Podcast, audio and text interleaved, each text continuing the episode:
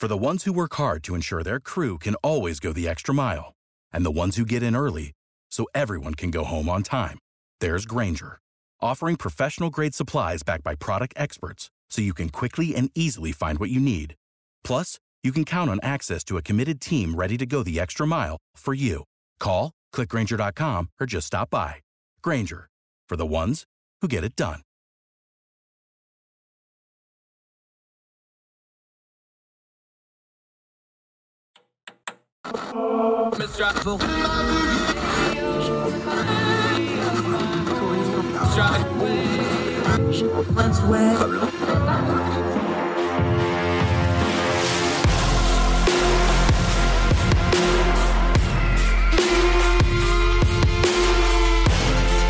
With your host, Andrew Donaldson. This is Heard Tell. Uh, welcome back to Heard Tell. Okay, let's talk a little zoning, planning, city planning, urban planning, all kinds of planning, or more specifically, the lack thereof. And then you do some planning to try to make up for the non planning, which makes it even worse. This is the guy to talk about it. He's actually got a whole book out about it. We'll talk about in just a minute. Uh, he is a graduate of Rutgers. He's been doing all kinds of media on this. I'm excited to talk about this book because it really is an important topic that actually affects just about everybody, one way or the other. Nolan Gray joining us. How are you, sir? Thank you so much for the time today. Well, thank you for having me. It's a pleasure to be here. Fantastic. We usually don't let Rutgers people come on unsupervised, but we'll make an exception for you, my friend. Sorry, I'm I'm a WVU guy. The old grudges die Oh hard. well, it's even worse. I mean, in my heart of hearts, I'm a Kentucky fan, so um, oh, even even worse for you. Yeah. Um, yeah. No, Rutgers doesn't give you a lot to inspire loyalty from an athletics perspective. Um, yeah. I- but uh, I, I do bleed blue. People that don't know, a huge amount of WVU's enrollment actually comes from New Jersey. So that's part of the in joke of that. Uh, not that anybody Oh, yeah. cares about Huh. it. Yeah. Uh, let's start with some nomenclature because here's the problem with things like this is they get buzzwordy online really fast, especially in social media, and people have their little cliques and they'll talk about, you know, affordable housing or they'll talk about zoning. Let's take zoning and break it down because that's going to mean different things to different people. Urban folks, they hear zoning, they're going to start thinking, oh, uh, development, maybe urban blight, maybe gentrification. Uh, suburban folks, they hear uh, zoning, they start thinking, oh, they're going to tear down houses and build strip malls. A rural person may never have dealt with zoning and not have any idea what it is, other than that thing people argue about on Facebook. Just deal with the nomenclature, break it down for a little bit, what we're actually dealing with when it comes to zoning. Right. So so zoning is a system of regulation that we have in cities, suburbs, and some rural contexts that does two things. Uh, the first is it tells you what uses are allowed on every single parcel in a city. Uh, so broadly speaking, that's you know residential, commercial, industrial. But then within each of those categories, there are subcategories. So in some residential areas, you are not legally allowed to build an apartment. In others, uh, you maybe can legally build townhouses, but not a duplex. Uh, in about 95% of the typical US metropolitan area, it's illegal to build anything other than a single family home, uh, detached single family home in a residential area. Uh, we'll talk about that, how that ties into housing affordability issues. The second thing that zoning does is it places uh, strict limits on density. So it tells you what you can build and then how much of that you can build, how much floor area you can build in maybe a commercial development, or how many units you can build in a residential development. And you know, as is probably implied by the by the uh, title of the book, I tend to think a lot of these standards are arbitrary, uh, and they've played a role in in, in making uh, U.S. cities uniquely dysfunctional. Yep. Uh, that's called a segue, we call it. Arbitrary Lines How Zoning Broke the American City and How to Fix It. That's Nolan Gray's book. We're going to link it in the show notes. Make sure you buy the book and read its entirety. Let's start right there, though. Um, arbitrary line. Here's here's a problem we have where it's a language problem because we keep talking about government and zoning and regulations as if there's these things that drop out of the either. No, these are government things, but there's people behind there making those decisions, which means good, bad, or indifferent. You get the biases of those people, you get the experience level of those people, and you get the competence level of those people. Demystify it a little bit because I think that's part of the problem when we deal with something like zoning is it's like, oh well, somebody somewhere is doing that. No, there's people doing this. And to really understand the problem, you got to understand the people that are making that decision, right? No, that's exactly right. I mean, I think the way that zoning traditionally certainly was framed was okay, let's get all the smartest guys in the room and come up with a master plan that's going to control every every little detail for what you can and can't do on every single lot in a metropolitan area over the next um, you know 50 years right uh, so it's, it's very kind of very kind of this mid-century modern kind of idea of you know we can we can just get the elites all together and solve this problem. Um, and deal with problems like incompatible neighbors or deal with problems like coordinating growth with new infrastructure investment. I think exactly i think you made this point very well. Um, it doesn't end up working out exactly that way. Uh, certain biases come into the picture. Uh, people start using uh, some of these rules uh, as a way to maybe uh, suppress new construction. If I'm a, for example, if I'm a, a property owner, right? If I own uh, some office floor area, it's in my interest to prevent other people from building more of it, so the price just keeps going up. Or if I own uh, residential property in a community, right? It's at least partly to my benefit to block new properties from getting built. Uh, that increases the value of my asset, uh, and that's kind of this dysfunctional flow that we've gotten into in many cities. And then, of course, uh, it's been used as a tool for segregation. Uh, of course, in the U.S. context, both on the basis of race but also income. If you can say, "Hey, um, if you want to uh, build a home in this neighborhood, you have to have at least two acres of land," uh, even though the market might sustain maybe five thousand square foot lots. If you have the power to say, you know, uh, set standards like that, you have the power to determine who can and can't live in any given neighborhood. And so, what you see in many U.S. cities is these rules have been uh, used to uh, make housing uh, much more afford- uh, much more unaffordable, and have also been used to segregate uh, cities both on race and class. Yeah, Nolan Gray joining us. Here's the thing: there's certain things in our parlance when it talks about the other side of the tracks is a good one, and people may not realize that comes that's based in facts though, because it was like, oh, well, that side of the train tracks isn't desirable property. This side, a lot of this goes back to some basic things like property rights, the tax base thing. That's a huge part of zoning. Talk about that for just a second, because those are some of the elements that go into it that are kind of fundamental. But once we start talking about affordable housing and stuff, we kind of forget about those basic building blocks. So just touch on that real quick. Yeah, absolutely. I mean, I, so in the book, I sketch out, I think, what are the four big things that have gone wrong with zoning. Uh, the, the first is the they it's it's made housing much more expensive by making it harder to build and forcing it to be more expensive than it might otherwise have been. It's made harder for people to move to high opportunity areas, maybe thriving cities that are growing. Uh, it's uh, made it easier for for uh, bad actors to uh, enforce segregation in U.S. cities, and then it's forced cities to take on maybe a more sprawling form that they might otherwise have. And we can get into all of those. Uh, but I think you're exactly right. I mean, this is an element of the book that I actually don't touch on very directly, uh, but the property rights issue, right, is that um, zoning basically puts incredibly strict parameters on what everybody can and can't do with their property. You know, so right now one of the issues that we're scrambling to deal with, of course, is well, we need to allow people to actually build maybe something like an accessory dwelling unit or a granny flat in their backyard. That should be legal. In many U.S. contexts, that's illegal. Or uh, you should be allowed to operate a home-based business out of your home, right? Of course, over the last two years, many millions of Americans have started working from home, but in many contexts, zoning actually makes that illegal. Of course, that's a that's a major property rights uh, concern that uh, you know I think many people rightly have. And before we get into the details of this, since you just mentioned it, I do want to ask you about it. Is how much of this you, you use the term mid-century thinking? You just talked about the COVID pandemic, where people really started embracing technology out of necessity. I think it changed a lot of people's views on things how much of this is not even the math of it or the politics or the policy how much of it is just changing generational thought on how we address this issue? Because there seems to be i know post covid everybody's kind of looking at everything all of a sudden it's because when you're locked in your house you start thinking about your house let's just put it on a basic mm-hmm. human level. How much of this is just a generational thought change that we're in the middle of and we maybe don't have the nomenclature and the policy to match it all yet uh, that's a really great point. I think there's two elements here. I think this was part of a broader project of making the detached single family home the norm. Uh, and in the context of maybe post World War II, that was fine. We had a lot of land that was very cheap. But now a starter home doesn't look like a detached single family home on a maybe a 5,000 square foot lot in many U.S. cities.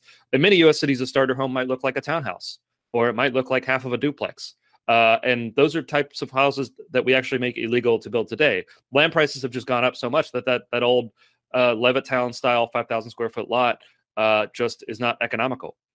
Um, and two, I think also zoning has entrenched, I think, a cultural norm of this idea of your neighborhood should never change, right? You move into a neighborhood, and when you buy a home in a neighborhood, you're buying uh, some collective right into that neighborhood never ever changing. You know, healthy healthy neighborhoods and healthy uh, communities are, are, are constantly changing, right? And I, the way I frame it to people is like you can either have all the buildings in your neighborhood remain the same forever, uh, or uh, you can have uh, you know the relative demographic composition of your community change right? So you see so many neighborhoods in a place like california where i am now where they haven't built any new housing for the past 50 years. So in one sense you know they look the same but in another sense no young family can afford to buy a home there. There's no children there uh, it's mostly folks who are retired empty nesters their their family their kids can't afford to live in that community so they move to a place like uh, nevada or arizona uh, and the yeah, the built form of the neighborhoods remains the same, which was the purpose of zoning, but the community, for all intents and purposes, has collapsed. And and this was, I think, this has been a California problem for a long time. But what we're seeing it now increasingly is spread uh, to places in the Mountain West or places in the South. Yeah, all the places those folks are going to get away from the problem to start with, ironically enough. Nolan Gray joining us. You bring up something I want to ask you about because it just kind of triggered a thought in my head, though this is not going to be a one size fits all problem because what is affordable housing in a city, like you said, maybe multifamily, maybe uh, apartments that are affordable, maybe townhouse style stuff. You go out more rurally, like where I'm from. Look, I lived in a double wide until I was 11. That's affordable housing where I come from. You get a trailer, right? This is not going to look the same everywhere. Is this something where we need to have a set of principles in place and then be a little bit flexible in the application thereof? Yeah, you know, I think one way to approach this issue is to have more state level. So the way we do zoning today is every single municipality gets to write their own zoning code, basically de novo. Uh, so they can come up with their own unique standards. And this makes the whole system very, very complicated. And it also makes it to where maybe a developer in one city can't necessarily build one the next city over without hiring an attorney and a local planner and all these other things that increase costs. Um, but so one thing you can do is you can set sort of baseline state standards to say, as you know, as a few states have now done, to say, okay, look, statewide, if you're in a residential district, uh, you can build an accessory dwelling unit. Uh, statewide, uh, you can operate a home-based business. Uh, statewide, local governments can't force you to build uh, giant parking lots and giant parking garages that don't make any economic sense.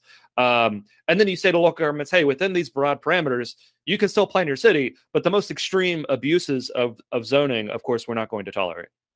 Yeah, Nolan Gray joining us. Uh, we're going to take a quick break. We're going to dig into this book. He has three cities he uses examples, very diverse cities, very different cities, very different parts of the country. Why did he pick those three? What does they talk about zoning? Also, going to get into the arbitrary lines. This great book from Nolan Gray. He's joining us on Heard Tell, and we'll continue with him right after this.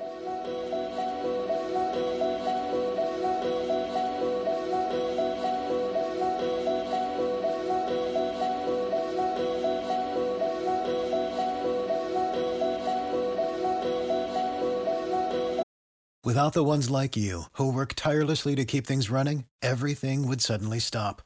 Hospitals, factories, schools, and power plants, they all depend on you. No matter the weather, emergency, or time of day, you're the ones who get it done. At Grainger, we're here for you with professional grade industrial supplies. Count on real time product availability and fast delivery. Call clickgrainger.com or just stop by. Grainger for the ones who get it done.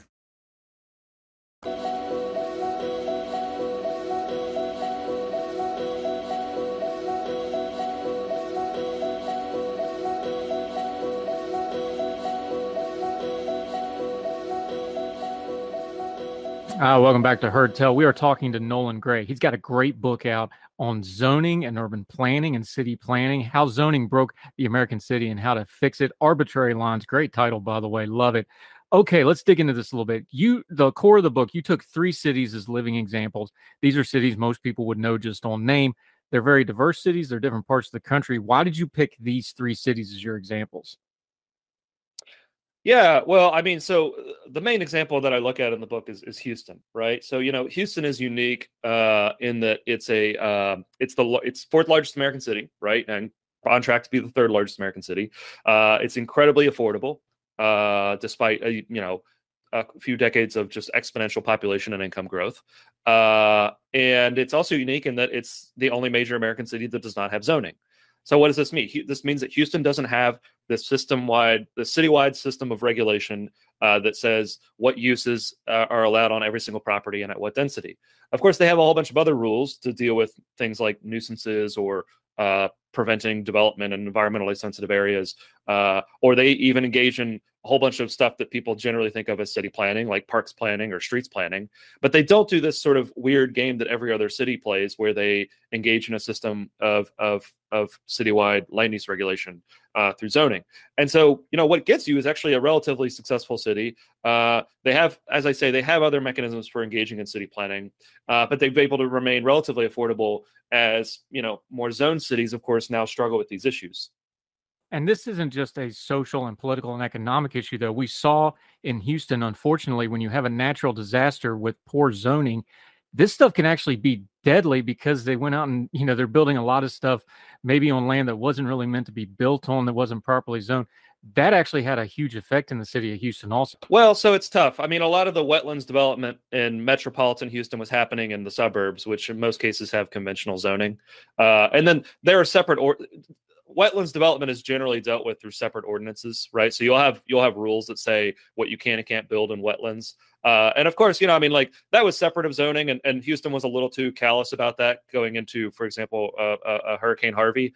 Uh, but um, yeah, I mean, I, I, actually not having zoning in Houston is probably a huge asset in the recovery period, right? So, so Houston actually experienced population growth uh, the year that the hurricane hit, uh, and it's partly because it's so easy to rebuild in, in Houston, right? You, know, properties that get destroyed, you can very you can fairly easily rebuild them uh, and then build them to higher standards than you could maybe in a place like Los Angeles or San Francisco, where of course there would be much stricter regulatory rigmarole, and the actual regulations make a lot of what currently exists illegal. Uh, Houston, of course, doesn't have all those problems, so it's very easy to build, and it's very easy for the city to adapt and change over time. You took a couple cities that um, maybe not as famous as Houston, which I think a lot of people will be shocked at how big Houston is. It's the fourth largest city and growing. Um, you talk about Minneapolis, you talk about Fayetteville, you talk about Hartford. Uh, Minneapolis, is, of course, is a big metro. Fayetteville, Hartford, more kind of maybe mid-level to large cities. Why those cities? What got your attention there? Yeah, so I mean, all across the country, cities are contending with liberalizing these regulations, right? Because th- there's broad recognition now that these rules are standing in the way of letting cities adapt uh, and and grow over time. Uh, so Minneapolis, of course, uh, abolished a, a, policy called single-family zoning. This is what I was referencing earlier. Uh, these are rules that basically make it illegal to build townhouses or duplexes or small apartment buildings in the vast majority of most U.S. cities. Uh, Minneapolis scrapped those rules, uh, and they're still tinkering with them. Uh, but it's starting to allow for more of this infill housing development. So you can get smaller, more affordable housing typologies in existing neighborhoods, leveraging existing infrastructure, uh, and that helps to keep the city affordable. Uh, I like the example of, of, of Fayetteville, Arkansas, uh, because I think a lot of people tend to think like, oh, okay, you know, big cities have these problems. Big cities are going to do zoning reform, but maybe a mid-sized college town like Fayetteville, that's not really relevant to us. I'm from Lexington, Kentucky, which is a very, very similar context to Fayetteville. And you look at Fayetteville, and they've said, okay, hey, you know, we're going to get we we actually want more infill development. We want to legalize those main street uh, developments, those main street storefronts that so often in many small towns just sit empty uh, let's get rid of some of the rules that that block uh, entrepreneurs in our community from leveraging some of those properties and revitalizing some of our streets. And one of the rules that they they zeroed in on were parking mandates, which say if you want to operate a shop or if you want to build uh, maybe a small apartment building, you have to build a huge parking lot, right? I mean, this is why you know you you drive on any co- major corridor in America, and there are these huge empty parking lots, parking lots that are so big that they don't even fill up on Black Friday. If they don't fill up on Black Friday, uh, they probably don't need to be built that big. Uh, but so Fayetteville said, you know, we're going to scrap some of these rules. Um, Hartford, of course, in Connecticut, similar story, right? This is much more of a, a Rust Belt dynamic, you know, a city that's experienced population loss. But they're liberalizing a lot of these rules too to say, hey, we want people to come back into our community. We want people to invest and build. Let's get rid of some of the regulatory barriers to people doing that. One of the keys to the book that you really wanted to focus on was there's been all these different ideas and thoughts about zoning and urban planning and city planning over the years you wanted to try to bring them kind of together into a little bit more of one cohesive thing to try to understand the problem. Just for a layperson that doesn't know all the nomenclature maybe doesn't know a lot about zoning what's two or three of the things that they should know if they go to like discuss this online with their friends or on social media? They i'm sure they see the trends every now and then you know something will pop off on twitter or facebook. What's the couple things they should be looking for in those discussions that should really pique their interest and like okay this is something i need to pay attention to that's a really great question. I mean, I would say I, I, I, would say first a very common misunderstanding: zoning doesn't get anything built. Uh, zoning only stops things from being built, right? So, for example, when you have a policy like single family zoning and you get rid of it, that doesn't mean that it's no longer legal to build a single family home. That just means that it's now legal to build things other than single family homes, right? Uh, so you, you you get this confusion quite a lot. Same with parking mandates. People say, well, we can't get rid of parking mandates because we still need parking in our community. Well, the mandate just says we're not going to force anyone to build it.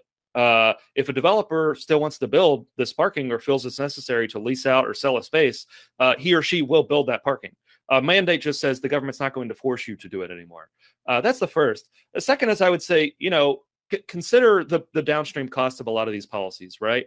I think a lot of people um, they maybe support some of these policies and uh, you know concerned about things like community character or maybe extremely concerned about how a, a development's going to change their community.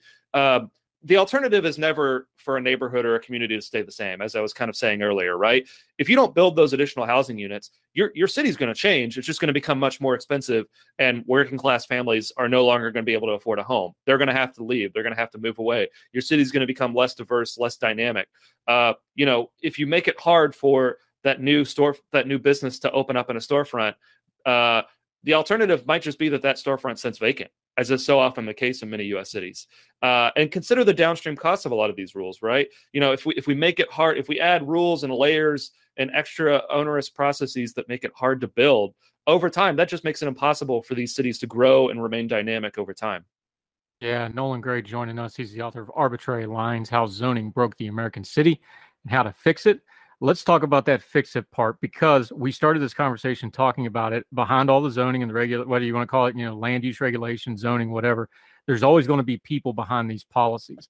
If you go to a post zoning America, what's some of the things you put into place to make sure that the same people problems don't pop up again? Because we know the policy is only as good as the people that implement them. What would that look like? What would those steps be to keep some of the human factors from ruining whatever comes after zoning if we did repeal it? Yeah. So, I mean, I, this is a I, I, I critique zoning, but of course, I think you still need certain land use regulations. Absolutely. The question is like, how should they be structured? So, I think a few things. One is regulate the impacts that people actually care about. Right. So, in the current system, we say, okay, we don't want to we don't want a corner grocery coming into this little neighborhood because we're worried that it'll make too much noise and generate too much traffic. So we're just going to ban the corner grocery. Well, I would say if you're concerned about the noise and you're concerned about the traffic, regulate that or put prices on that. Um, right. So, you know, we can say, hey, yeah, noisy neighbors are a problem. We're going to have relatively clear rules that are enforced consistently and fairly on noise. Or, yeah, traffic is a problem. Uh, if you're going to put a whole bunch of a, a big giant parking garage on a property, you know, you can pay a fee that cover some of the costs that you're imposing on neighbors. I think that sort of regulation is completely appropriate. And that's really what people want from land use regulation. They want these impacts to be regulated. I would say the second thing is a recognition of the extent to which a lot of these problems solve themselves, right? So if you look at unzoned contexts like Houston, uh, you know, the nightmare scenario of an oil refinery opening up in a suburban cul-de-sac, it just doesn't materialize in practice, right? Uh, these are very different uses that want to be in different places. But then for conflicts that people are concerned about, neighbors are actually very good at coming together and developing emergent solutions to solve these problems, right? So of course, people form neighborhood associations that voluntarily opt into certain land use rules for maybe a community where it's like, yeah, we want this to be a, a neighborhood of detached single family homes. People can voluntarily opt into those rules, but maybe it's not appropriate for the local government to be adopting and enforcing these rules at, at the public expense. Um, and then the third, I think, big piece of it is you do need uh, planning work, and, and we don't do a very good job of this in the U.S. But you do need people uh, who are stewarding the public realm. You need civil servants doing this work of planning out streets that make sense, planning out parks at regular intervals, planning out where public facilities are going to be. We actually don't do a lot of this work uh, in the U.S. today, and that's why so many U.S. suburbs kind of look like a, a, a, mess of winding streets and aimless cul-de-sacs and and power centers, and you have to drive everywhere, and you can't walk in any context. Uh, and there's very little mixture of uses. Uh, we can do some of the physical planning work to actually build communities that people like, and then say, hey, we're going to plan out the public realm, and then what you do on your private land, uh, we leave up to you. Uh, Nolan Gray's joining us. All right, let's do a real world example to kind of put a bow on this. Everything we've just learned from you that you explained so well that even I understood most of it. There's a couple things I'm going to have to Google later. Um, let's just take this example because I'm for freedom. I'm generally a free market kind of guy. I want people to expand, I want capitalism to succeed. At the same time, every time I see a strip mall go up, I feel a part of my soul dying because it's just like, look, I'm happy people are working. I'm glad people are getting their businesses in. I hope the rent ain't too high, which is the case in a lot of those. I think a lot of people feel that way though. It's like, hey, they have their principles on these things. But then in the real world, when you start building a building somewhere where they go every day, maybe it's a school, maybe it's where they shop, usually more and more those are usually pretty close together. That's a common feeling with people, though. You see it over and over again. How do they start squaring those two things of like, well, I want affordable housing and I want, you know, good urban planning, but I also want things like I like. How do we square those things out in a pluralistic, diverse society? Because that's just a real question because people are still going to feel that way, even if they have the principles and belief system, right? So, how do we bridge that? That is a real challenge. I mean, I would say uh, to your specific example, the strip mall. I mean, the strip mall is the ultimate product of zoning, right? I mean, you you you basically say we're not going to allow small commercial that's integrated into neighborhoods. It's going to have to be in one place, and it's going to have to have a ton of parking, and it's going to have to be set back 50 feet from the street, right? The strip mall is is a creature of of zoning, and I would say just to kind of expand that out, I think a lot of the development that people see that they just don't like, that they see maybe as draining uh you know resources from their community or requires a whole bunch of infrastructure that's very expensive on taxpayers uh, a lot of that is downstream of these zoning rules uh, that mandate a very kind of sprawling low slung auto oriented form of development and actually actually criminalizes uh, some of the main streets that that many communities have that they love uh, right? So that traditional development of ground floor shops and then apartments over top. Not everybody wants to live like that, and I respect that, but a lot of Americans do. And if you actually look at the numbers, right, those inner suburban neighborhoods that have a mixture of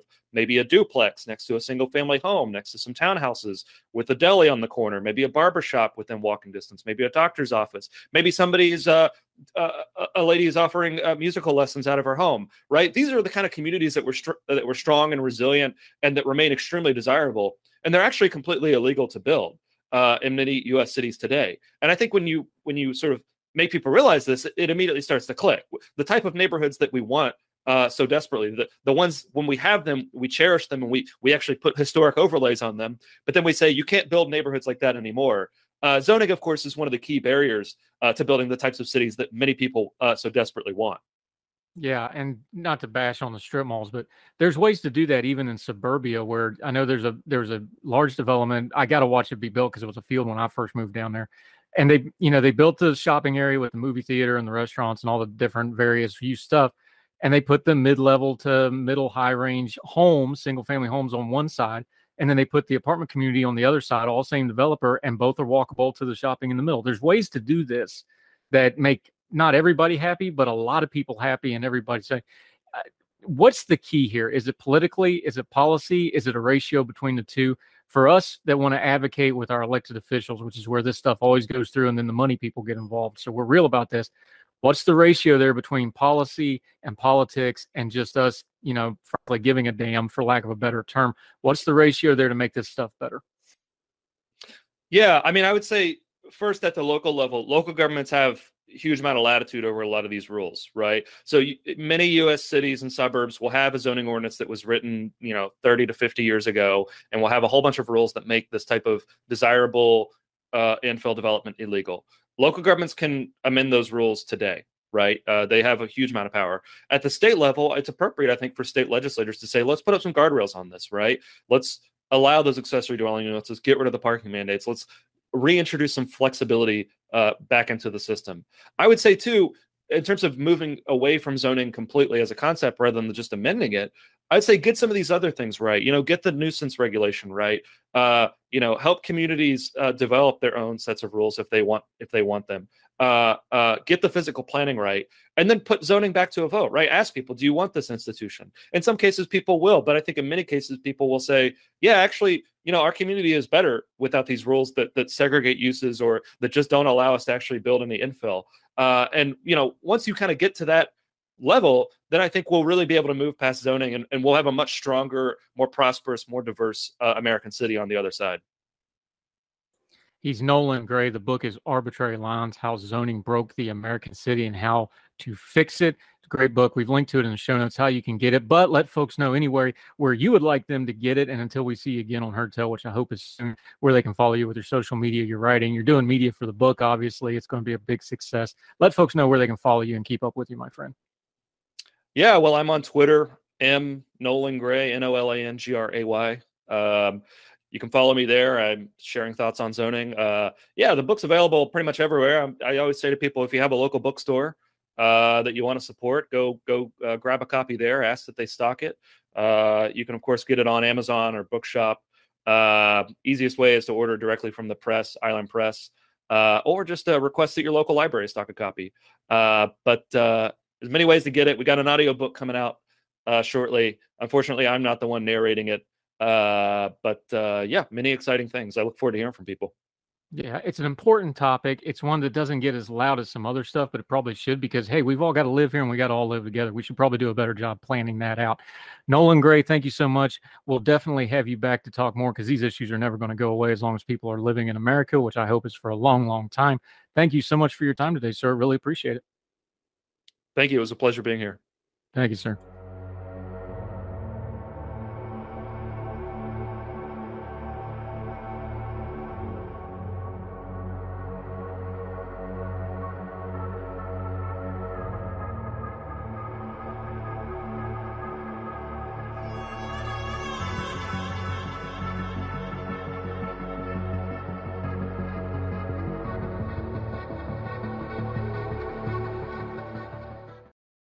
Without the ones like you, who work tirelessly to keep things running, everything would suddenly stop.